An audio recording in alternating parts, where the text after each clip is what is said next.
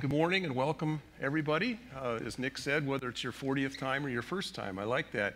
Hey, one of the really cool things about worship, I was just sitting there thinking about as we were enjoying that time together, something um, Pastor Ben, our worship pastor, said a few months ago, and that is that worship puts God in his proper place, which is exalted, and puts us in our proper place, which is at his feet, giving him glory. And what a, what a great time that was to do that um, together this morning.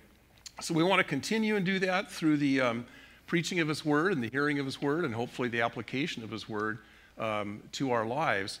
And one little fact I did hear about the picnic outside, just to get the adults excited too, there are 600 hot dogs that are being grilled as we speak. So um, eat up and have a, have a good time out there with the kids.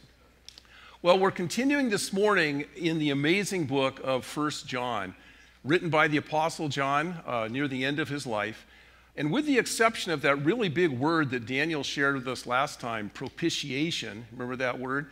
With the exception of that word, one of the unique things about John is he uses some of the simplest words you'll find in all the Bible to explain some of the deepest concepts anywhere in Scripture.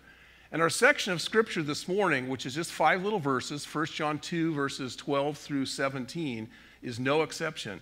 Because with a bunch of very little words, he is going to communicate some really, really deep things to us as we dig into this. Now, as Daniel uh, has mentioned already, John was known as the apostle of love, and he referred to himself often as the one whom Jesus loved. And yet, at the same time, this book of First John talks more about obedience than almost any other book of the Bible. And you know what? That's no irony. That's, that's no mistake. Because if we truly love Jesus, we will want to obey him. And our love for him is seen in our obedience of him. You know, Jesus repeats um, this statement three times using slightly different words, but the same concept in John 14 through 16. He says, If you love me, you will keep my commandments. And John says here in 1 John 5 3, that we'll look at in a couple months, and also in 2 John 6, says basically the same thing. If you love him, you will keep his commandments. So there is a profound tie in between our love of Jesus and our obedience to him. And in chapters 1 and 2 of 1 John, we've been introduced so far to this concept of walking in the light, which is another way of simply saying walking in obedience to Jesus. And it is with that concept in mind that we need to look at our verses this morning because what we have in them are some essential truths, some foundational truths that will help us to walk in the light and to obey Jesus. Now, don't get this wrong. Our obedience does not save us. We are saved by grace through faith. But the outworking of all of that should be greater and greater obedience. In other words, obedience is not the cause of our salvation, but it is the evidence of it. And so many have observed that what John is doing here in this book is showing us what genuine faith looks like or what it looks like to walk in the light. So that's the title of the message this morning, and the theme this morning is Walking in the Light. So, with that background, let me uh, pray for the rest of our time together, and then we'll start going through it. Father God, thank you for your amazing word. Thank you that um, you could take human authors like John and communicate through them such profound, deep, life changing, heart changing things to us, Lord. I pray this morning that your Holy Spirit would be at work in each of our hearts, mine included, Lord. Um, even though I've studied this a lot, to change me, Lord, even as I'm preaching it, and to change all of us here who know you, um, to help us to walk better in the light. I pray too, Lord, for those who may be here this morning, maybe for the first time, maybe they haven't been in a church in a long time or even ever, and this is the first time they've heard of this, walking in the light. I pray, Lord, that your spirit would work on their hearts to make them also, Lord, want to take a step into the light, the light of Jesus, and, and walk with him. Bless our time together, Lord, as we go through your word and as we celebrate t- a time of fellowship afterwards. In Jesus' name we pray. Amen. So let's start with verses 12 through 14 of 1 John 2, 12 through 14. Let me um, read those and then we'll, we'll go through them. So John says this I am writing to you, little children because your sins are forgiven for his name's sake. I am writing to you, fathers, because you know him who is from the beginning. I am writing to you, young men, because you have overcome the evil one. I write to you, children, because you know the Father. I write to you, fathers, because you know him who is from the beginning. I write to you, young men, because you are strong, and the word of God abides in you, and you have overcome the evil one. Now, a couple of big picture things to note in there before we go through it in detail. First, notice how John uses all these family type of words there of little children, children, young men, and fathers. This is a reminder of something very important that we saw last week, and that is that church is a family. And that's what we're doing here today. Is coming together to worship as a family and then to have fellowship and a time of celebration as a family. But also notice how if you think about those family words there as different ages in life, that John covers all ages here in the use of these words. He mentions, if you look at the text, little children at the beginning of verse 12. He mentions children at the end of verse 13. He mentions young men in the middle of verse 14, and then fathers, both at the beginning of verse 13 and at the beginning of verse 14. So this tells us that the church is to be multi generational. It also reminds us of the importance of children in the church. For Jesus went out of his way in the Gospels to show his love for children and that they should be included in the life of the church. In fact, he even rebuked his own disciples one time when they tried to prevent the little children from coming to him. So praise God that we have been led as a church to have our trunk or treat event for kids this afternoon. And praise God for everyone who serves here in our children's ministry because you are reflecting the heart of Christ and his love for children. Now, John may also be referring here to different ages of people's existence as Christians, or in other words, different levels of spiritual maturity that exist within a church. And so there's something for us to learn from that as well, because we need all types in the church. While mature believers may perhaps understand the doctrines of the faith a little bit more and may have more experience walking with Jesus, they can sometimes grow distant from their first love and lose that sense of wonder and awe that they had when they first received Christ as their Lord and Savior and, and experience that amazing forgiveness of sins that happens at that moment and the joy of salvation. And so, new believers then are absolutely necessary in a church to bring new blood and fresh enthusiasm into the church body.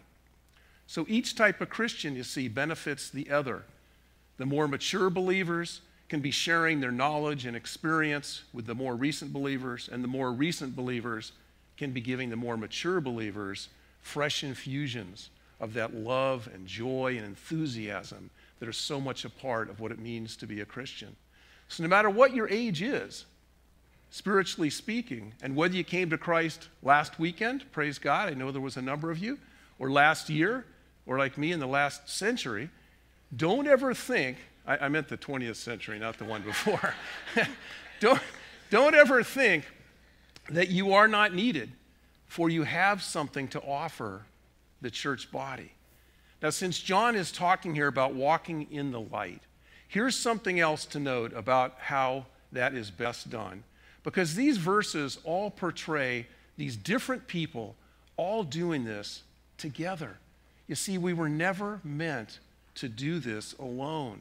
Growing in Christ and learning to obey Him is meant to be a shared experience. I need your help to walk in the light. I really do. I may be one of the pastors here of discipleship along with Benkai.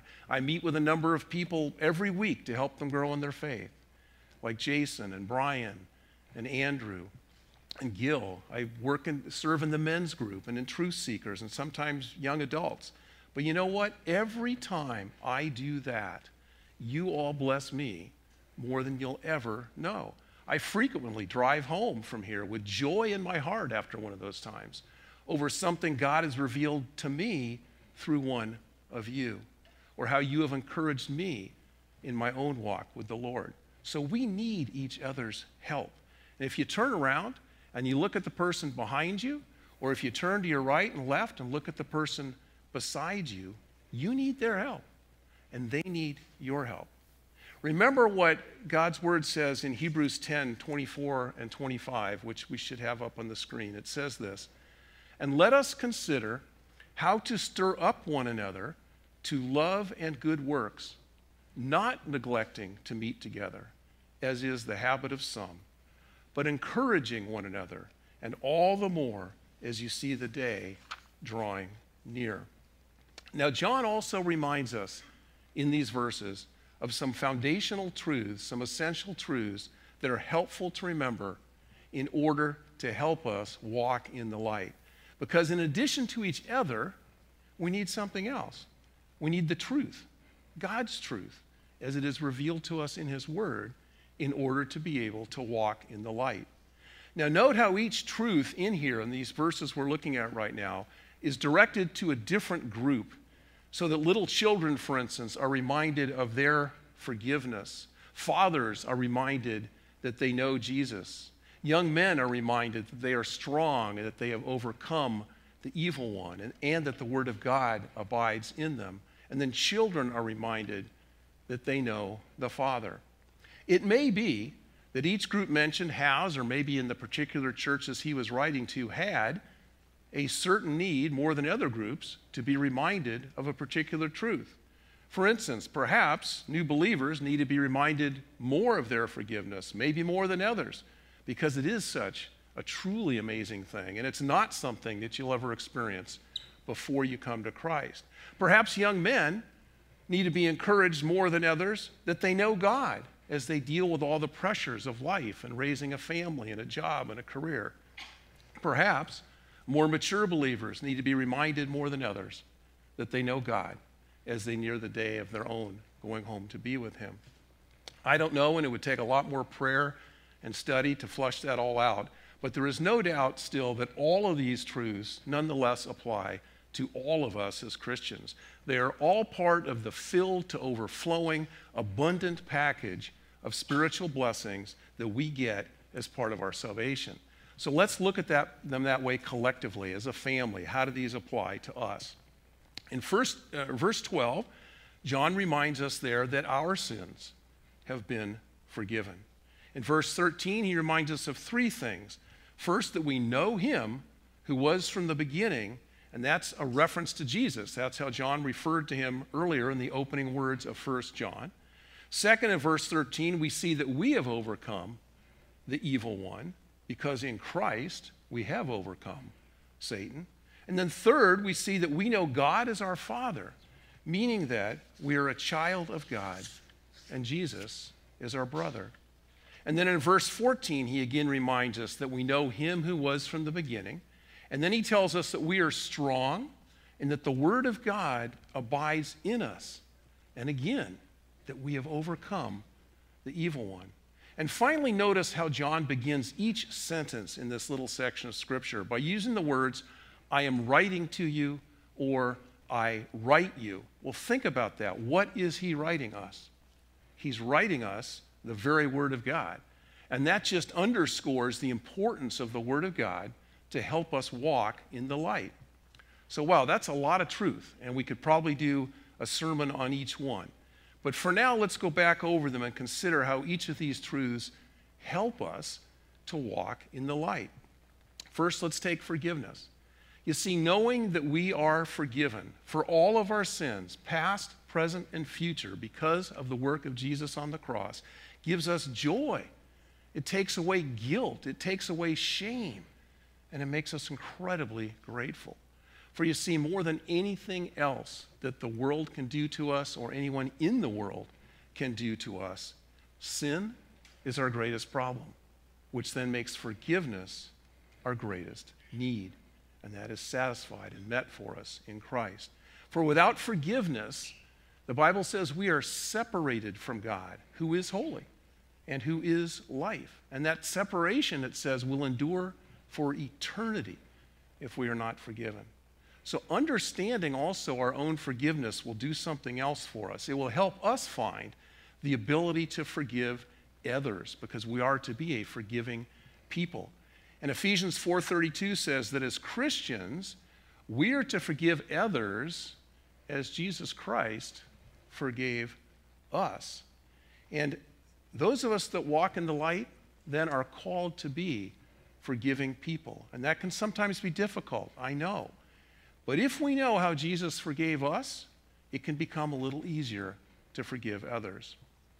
Because he forgave us, think about this, even though we didn't deserve it. And he forgave us fully and unconditionally.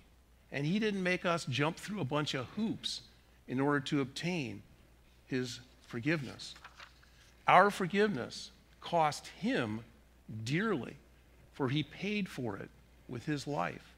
And forgiving someone else in our lives may cost us something too, like our pride, our self focus, maybe our self pity. But that is nothing compared to what Jesus paid for us to have forgiveness. You see, sometimes uh, I, I, like to cook steak every Sunday night. Nick lived with us for a while and he got used to that. But sometimes a tough steak needs to marinate, right? And you put it in some tenderizing juices and let it sit there for a few hours to soften it up before you barbecue it. Well, see, our hearts can be the same way. Our tough hearts sometimes need to spend some time marinating in the tenderizing agent of God's tender, loving, gracious forgiveness of us in order to soften them up so that we can then be able to forgive others, so that we can then forgive them fully and unconditionally and not make them jump through hoops to get it and give it to them even if they don't deserve it. And I'll be honest, sometimes they don't, but it doesn't matter. We didn't deserve it, and Jesus gave it to us. Now, think of how two more things that John mentions in here knowing God and then knowing Him as Father can help us walk in the light. To know God simply means to have a relationship with Him and to understand His character and His nature, that He is both light, as we have already seen in the book of 1 John, and that He is love, as we're going to see a lot more as we move on through 1 John.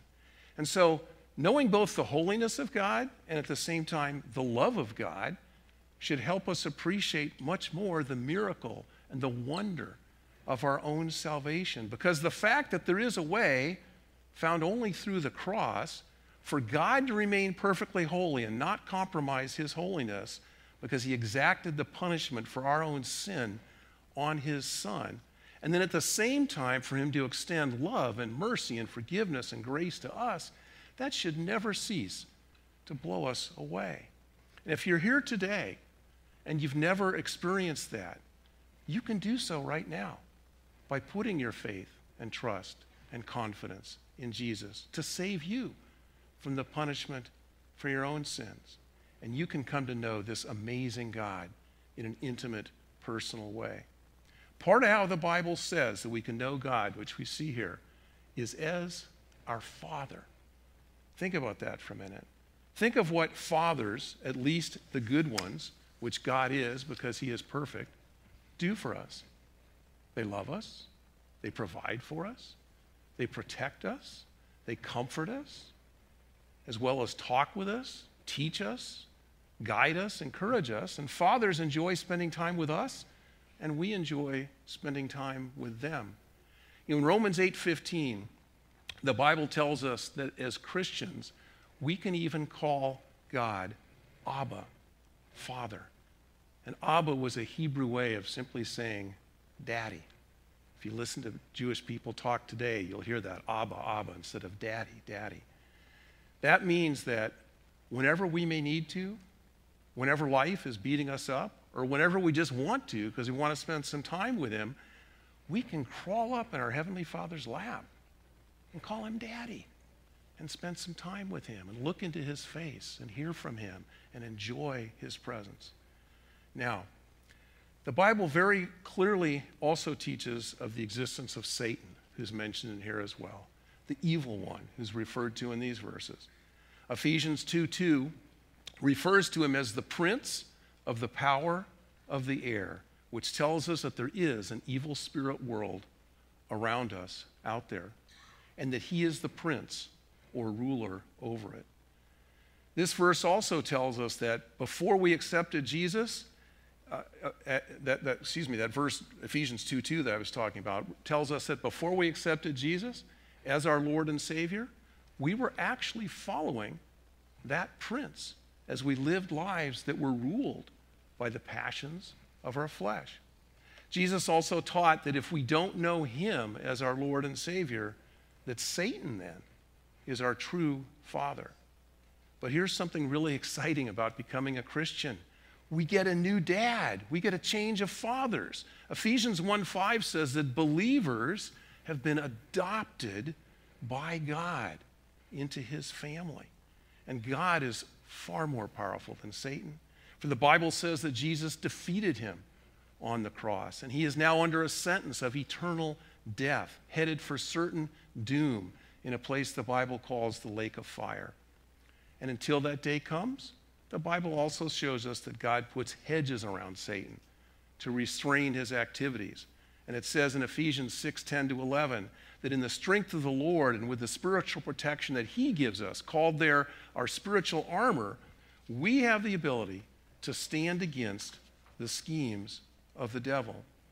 Later on in this book, in 1 John 4 4, John is going to declare that he who is in us, meaning Jesus, in the person and power of the Holy Spirit, is greater than he who is in the world, this prince of the powers of darkness. So that is why John says here, both in 1 John 2:13 and again in 2:14, that we have overcome the evil one. You see, that's a really important truth that we need to know and we need to live in the reality of so that we aren't crippled by excessive fear of demons or blame them every time we fall and forget that we have personal responsibility for our own sin. Remember, John just declared, as Daniel taught through two weeks ago at the end of chapter one, that when we sin, we need to own it, not deny it, and that we need to take personal responsibility for it and confess it as sin and then receive that forgiveness and that cleansing that God so freely offers. You see, we are not given the option anywhere in Scripture of blaming it on the devil. So, knowing that in Jesus you are someone who has overcome the evil one is an important truth for being able to walk in the light. Because part of walking in the light is, as John just taught us, taking responsibility for and not denying our own sin and then confessing it as sin, not as demonic activity. Now, next in these verses, John tells us in verse 14 that we are strong. Now, that not only logically flows from the truth that we have overcome the evil one, but it also speaks of the power that now rules us in place and instead of the prince of the power of the air. And that power is the amazing indwelling power of the Holy Spirit who lives inside of us in several places in Scripture. I'll give you just a few if you want to jot them down. Romans 8:11 is one, Ephesians 1:19 to 20 is another, and then Philippians 3:10 is yet a third one. In those places, the Bible describes this, what we're talking about, as resurrection power. And it tells us that the very same power that raised Jesus Christ from the dead, the very same power that took three day old dead flesh and brought it back to life and freed him from that tomb, that very same power lives within each of us as believers to enable us to live out the Christian life, or as 1 John calls it, to walk in the light. And just as John wants us here in this book to know this foundational truth, so does Paul, and both of them are expressing God's will as they write his word. For in Ephesians 1, Paul prays that from the eyes of our heart, which was a Greek way of saying from the center of the center of our being, we would know that this power, this resurrection power, dwells within us. So, a very important truth for us to remember as we walk in the light. The final foundational truth for walking in the light that we have in this section of 1 John is the Word of God, which is both what he is writing to us and is also specifically referred to there at the end of verse 14 as something that abides in us. You see, the Word of God is so powerful that in Psalm 19, 7 through 11, it is described as being perfect, sure, right, pure, clean, eternal, true, righteous, and highly desirable. And it's also described in those verses as having the power to do some amazing things that the world seeks after, but we have in Christ, to revive our souls, to give us wisdom, to rejoice our hearts, to enlighten our eyes, and to warn us and reward us. James in James 125 describes the word of God as being the perfect law of liberty, which like a mirror reveals to us where those areas are in our lives in which we need to be putting God's word into practice. And as he says, they're be, being doers of his word, not just hearers only. Hebrews 4:12 tells us that the word of God can literally do surgery on our souls and our spirits and that it can reveal the thoughts and intentions of our hearts. 2 Timothy 3:17 says that the word of God is completely sufficient to equip us to live as Christians. And finally, speaking of walking in the light, one of my favorite verses, Psalm 119, which is all about the Word of God. But Psalm 119, 105, um, Uh, I believe it's 105, or no, maybe it's 90, 95, describes the Word of God as being both a lamp unto our feet, something that lights up our path right in front of us to keep us from tripping, and also a light onto our path, meaning it, it shines down the path. It shows us where we're going. It gives us meaning and purpose and direction to our lives and keeps us focused on our final destination, which is to be eternally in heaven with our Lord Jesus Christ. I kind of think of that like when you're camping. You know, there's two lights you have. You might have a Coleman lantern, and if you have to get up in the middle of the night to walk to the bathroom, you want that lantern to keep you from tripping as you're walking. But if you're going down a long path to get there, you want that mag light, right? That big long thing that's going to shine way down the path so you don't run into trees and things of that nature. The Word of God does both. It's, it's the lamp and it's the light. Now, note where John says in verse 14 of our text that this word is. He says there that it abides in us, which means that it dwells in us. The, the literal uh, Greek word meant that it has pitched its tent in us or taken up residence in us. And that happens in at least two ways. One is that the Holy Spirit, who lives in us and whom Jesus referred to several times as the Spirit of truth, will guide us in God's Word and help us remember God's Word and call it into play when we need it and make it clear to us as we study it.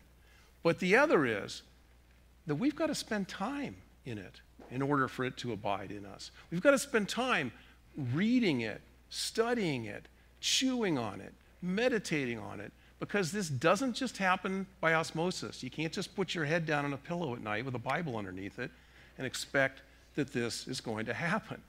Psalm 119, verse 11, tells us to hide God's word in our heart so that we might not sin against him. Well, doing that, hiding his word in our heart, takes some intentionality, it takes some effort, it takes some diligence and some time on our part. So, this walking in the light, I hope you see, sounds like pretty amazing stuff, pretty powerful stuff, and pretty life changing stuff, and frankly, absolutely essential things to help us in our walk as Christians. So, let's just quickly review what we've seen so far to help us walk in the light, and then we'll move on.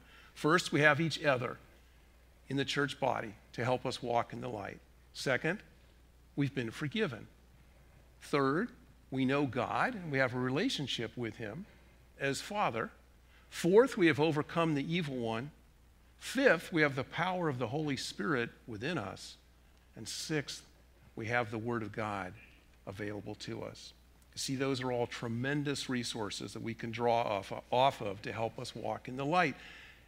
And praise God, He has not left us clueless or without the resources necessary to do this.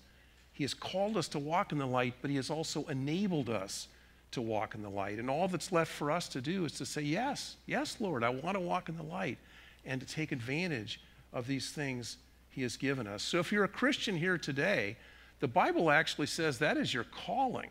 That is part of why God saved you was to make you holy and blameless before him. It wasn't just to get you into heaven one day, but to help you and I live like citizens of heaven right now, right here on this earth in this very moment. No wonder Peter says this in 2 Peter 2 3 to 4.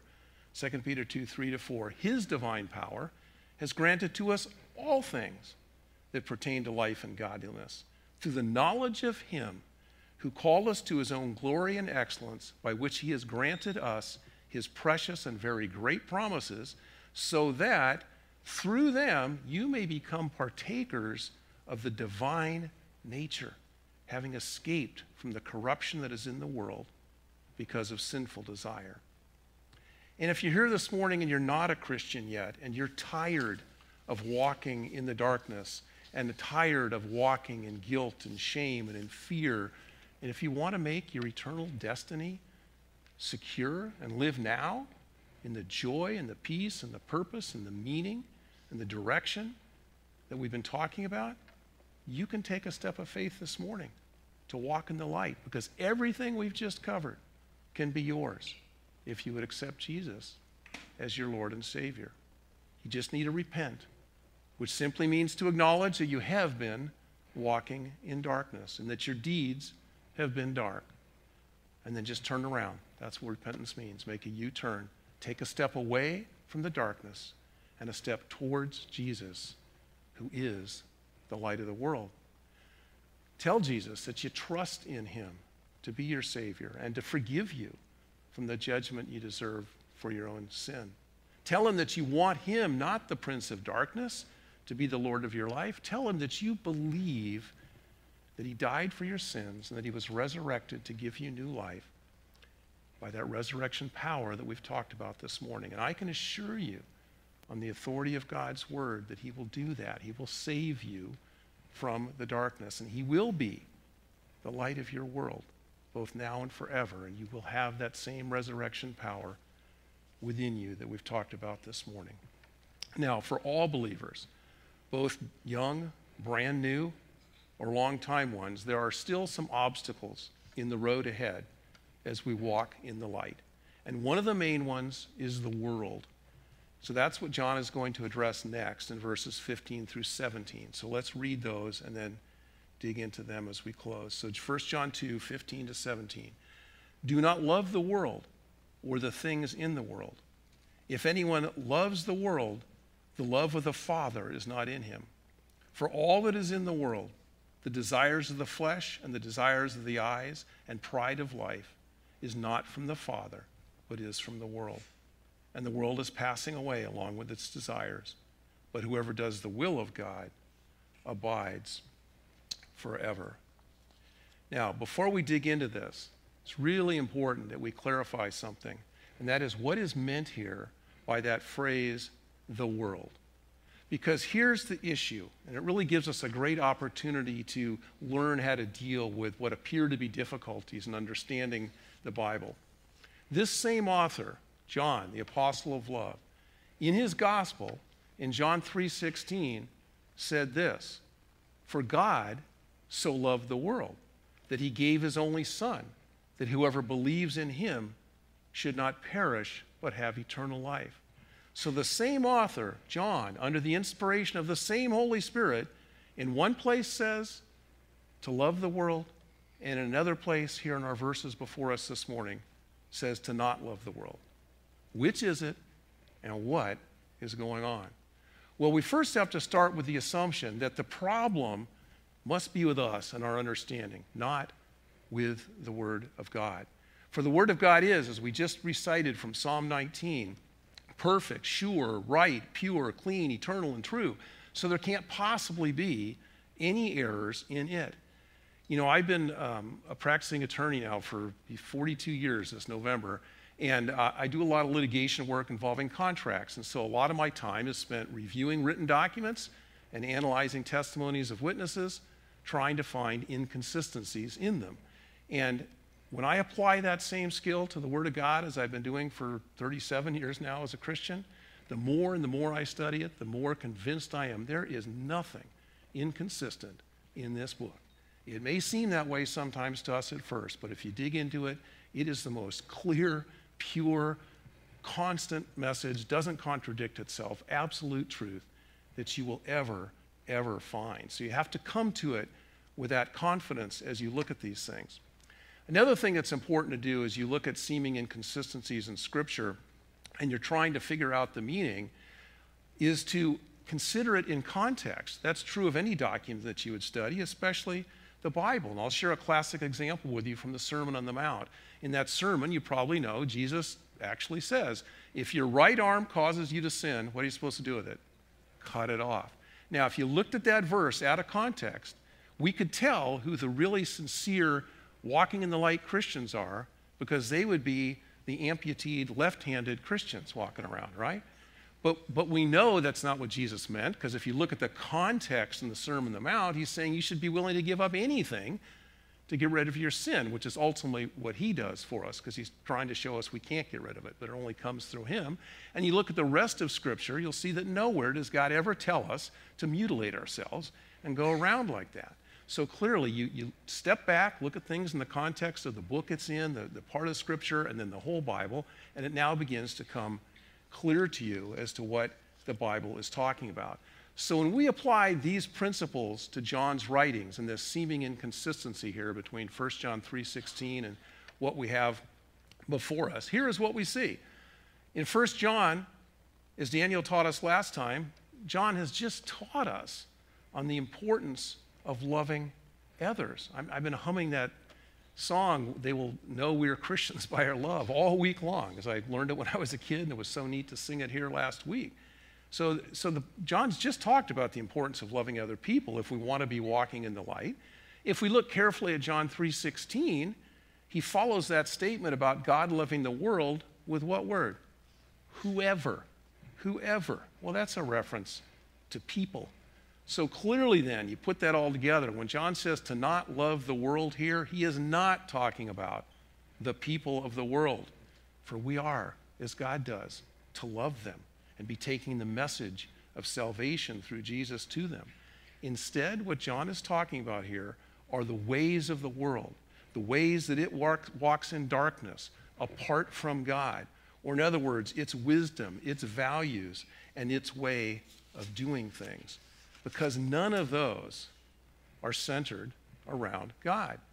And so, other places in Scripture will see this. Colossians 2:8 speaks of the empty philosophies of the world.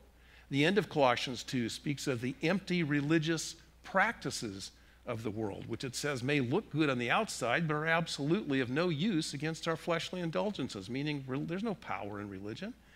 James 3 contrasts the wisdom of this world with the wisdom of God. And then finally, Romans 12, 2, which we have up on the screen as well, I believe, says this Do not be conformed to this world but be transformed by the renewal of your mind, that by testing you may discern what is the will of God, what is good and acceptable and perfect. You see, the world there in that Romans 12, 2 verse is speaking about a way of thinking that needs to be changed in your mind. Because, in case you haven't noticed it yet, the world's way of thinking is trying to conform us to the way the world thinks. There was a, a translation of the Bible in use actually two centuries ago now, before the one I was born in, in the 19th century called the J.B. Phillips translation. And it was a, a concept by concept translation, much like our Living Bible is today, not a, not a word by word one, not one for deep Bible study, but good at communicating that general sense of something. And he translated the first few words of Romans 12:2 this way. It's awesome. He said, "Do not let the world squeeze you into its mold. Do not let the world squeeze you into its mold. That's what it's trying to do, to squeeze us into its way of thinking and its way of doing things. It's not talking here about the people of the world.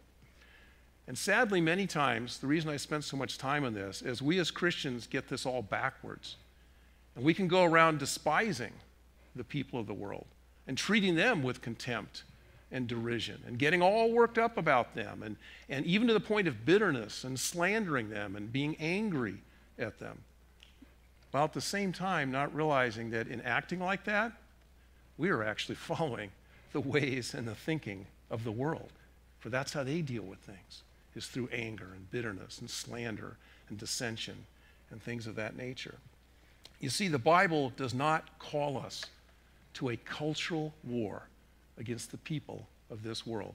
Rather, it tells us we're in a spiritual war for the souls of people to save them from the forces of darkness, to keep people out of being enslaved and blinded to their various lusts and pleasures.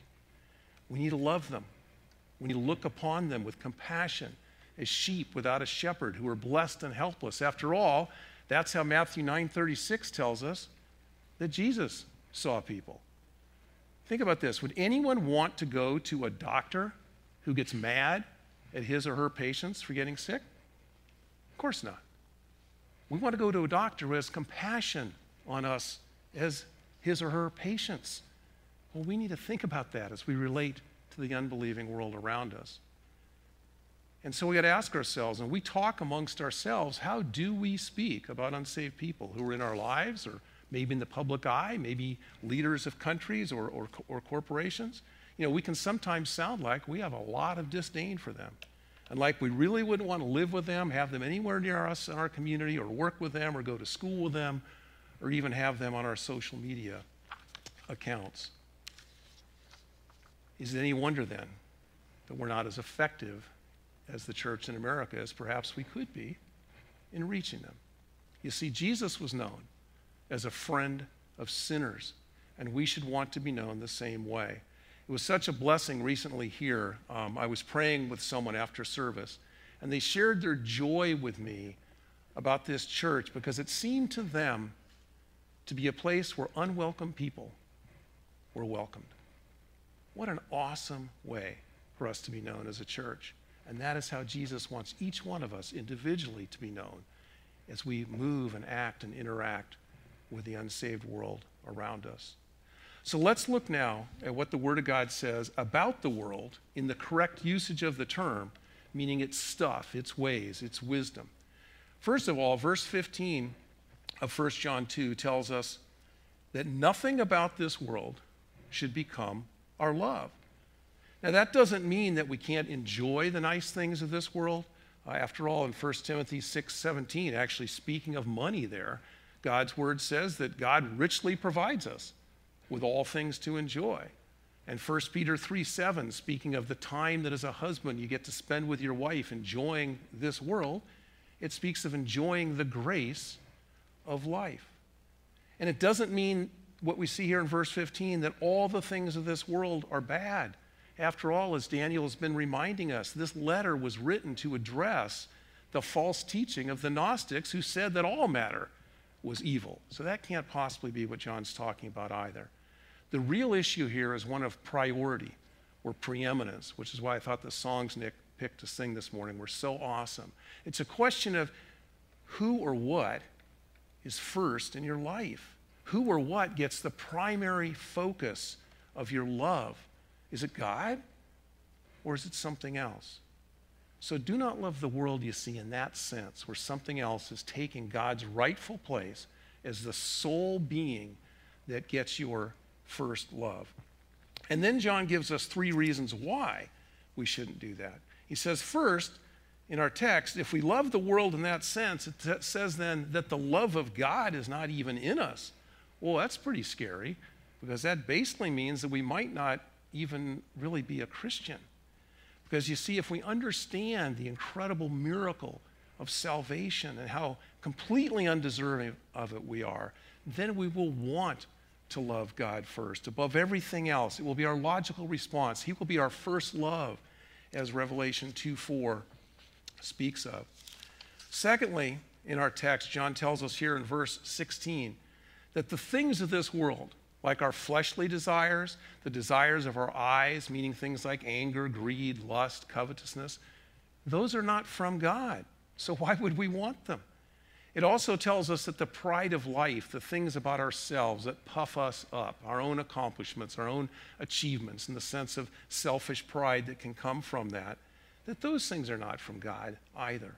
So again, the point is why would we want them? Because as James 1:17 says, everything that comes to us from God is good, but not so with the things of the world. Finally, John gives us the last reason to not love the things of the world. And that is in verse 17, where he says that it is all passing away. And he contrasts that with the child of God who's going to exist forever. You know, 2 Peter 3:10 speaks of a time when all that is in this world, will be consumed by a gigantic fire. So the point is, don't get too attached to it because it's all going to burn someday. I remember when Janet and I were remodeling our home nearly 30 years ago, we kept that principle at the forefront of our mind. Every time you're thinking about, do I spend this or spend that or do this or do that? At the end of the day, it's all going to burn. So don't get too worked up about those things here, this side of heaven. And our verse here in 1 John also says that the world, the things of the world, is actually already passing away. You see, things change, they fall out of shape. Physicists call it the law of entropy, meaning that everything is winding down. I mean, if you're over 40, can't you feel that in your own body? Right? Daniel's not there yet, but Ben and I, Ben and I are. I mean, j- just think of worldly wisdom, how frequently it changes, and how what was in or thought to be true one day is often out and believed to be false in a very, very short period of time. Uh, John MacArthur has a g- great quote on this that I love. He says, Man's wisdom compared to God's wisdom is right about as often as a broken clock tells time. and if you think about it, that's only twice a day, and it's completely by accident, right? Okay, so that's the comparison between man's wisdom and God's wisdom. I've collected a few humorous examples of that truth over the years that I love. I mean, the world's greatest scientist said at one time that the earth was flat, right? They thought that for hundreds, thousands of years. A recent one, we just, we probably don't know it, but um, 74 years ago, on October 14, 1947, Chuck Yeager shattered the sound barrier. Do you know what about half of the world's leading aerospace engineers thought was going to happen if he tried to do that? They thought both he and his plane would be shattered. The wisdom of the world changing. My favorites, uh, Steve Jobs, who blessed us with those things you're all carrying around this morning looking at your Bible on. Steve Jobs said in 1981 64K of memory is more than anyone will ever need. Are you, are you kidding me? I mean, well, how, how would you live without a lot more memory than that? And then Decca Records, which was one of America's leading record publishing houses in 1963, was offered the chance to sign this up and coming band from England called the Beatles. And they said, no, we're not going to do it. We think this rock and roll thing is a fad. It's going to blow over in six months. And look at all the billions of dollars they left on the table because of that. So, God's wisdom, unchanging, eternal, always relevant, always applies. Man's wisdom, constantly changing, not something you can put eternal trust and confidence in. Now, as we close, I want to address two different types of people who are in our world and undoubtedly are here in our church this morning. The first group are those who already know Jesus as their shepherd, and that may be most of you here this morning. But the second group is really important. Those, that is those who may not know Jesus yet as their Lord and Savior. And God's word is so amazing. It has something to say to both groups almost every time we come to it. For the believers here, the issue for us is how do we live in this world? I mean, how do we live in this world as people who are called to, on the one hand, love the people of the world, but on the other hand, not love the things and the ways and the wisdom and the values of the world? And if you're not a believer yet, the question is, what do you need to do? Not only to escape the coming destruction of the world, but the coming death of your own self. You know, we as Christians, we often get so focused on the end times, when that's all going to happen. But I love what my friend Steve Bunyard from Rolling Hills Covenant is very fond of saying. He says, you know, for each one of us, an end times is coming pretty soon. so so stay, stay focused on that. How, how can you escape that eternal death? And how can you be able to live now free from the passions and lusts of the world which never satisfy and which are cruel taskmasters? How can you live now free from the wisdom of the world, which, as we have seen, is not from God and is always changing? Well, the verse that seems to best address both groups to answer this question is found somewhere else in Scripture. It's in 2 Corinthians 5.20. So we're going to look at that as we close. 2 Corinthians 5.20. And it says this, Therefore, we are ambassadors for Christ, God making his appeal through us we implore you on behalf of Christ be reconciled to God. Paul's speaking to both groups of people there. In the first section of that verse, it speaks of believers as living as ambassadors in this world for Jesus. Well, think for a minute about what that means. What is an ambassador? And what do they do? Well, you see, an ambassador is a citizen of one nation who is chosen by his or her prime minister, president, or king to go over to a foreign nation and to live there amongst the people of that foreign nation. And while there, to be a representative of their president, prime minister, or king who chose them and sent them. And to always seek to represent their leader in the best possible light and to always seek to advance the agenda or the mission of their leader. Ambassadors are also known for their graciousness and their politeness to the people in the foreign nation where they live. Presidents never pick jerks to be ambassadors, okay? In the news and in books and in movies, we frequently see ambassadors hosting big parties, inviting all sorts of people from all different parts of life into those parties in the nation in which they have been sent. Well, brothers and sisters, you see, that's exactly how God wants us to relate to the world in which we live.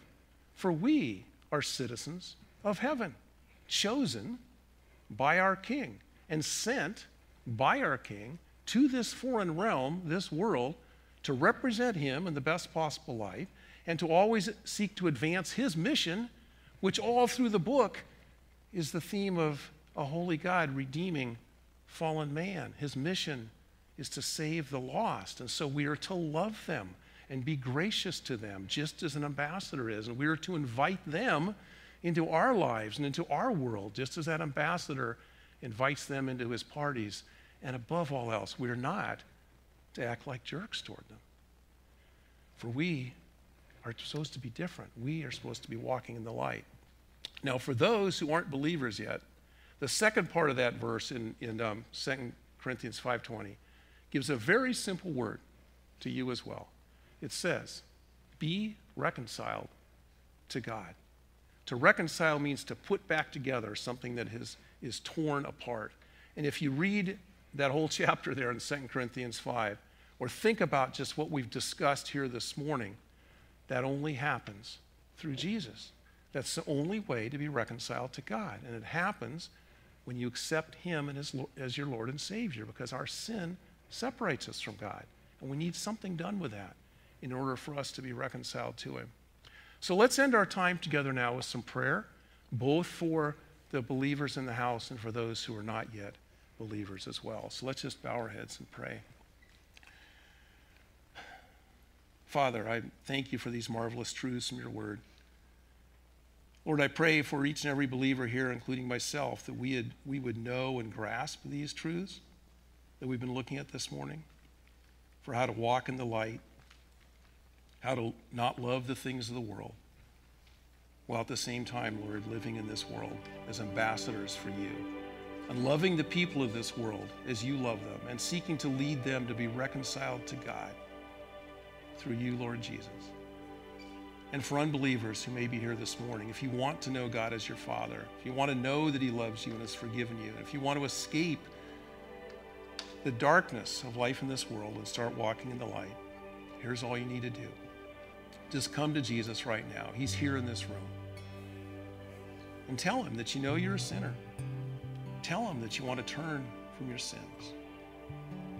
Give your life to him and start following him. Let him know that you believe that he died on the cross to pay for your sins, and that you believe that he was resurrected to give you new life.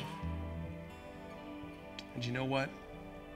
You can then crawl up in God's lap right now. You can call him daddy, for there's always room for one more there.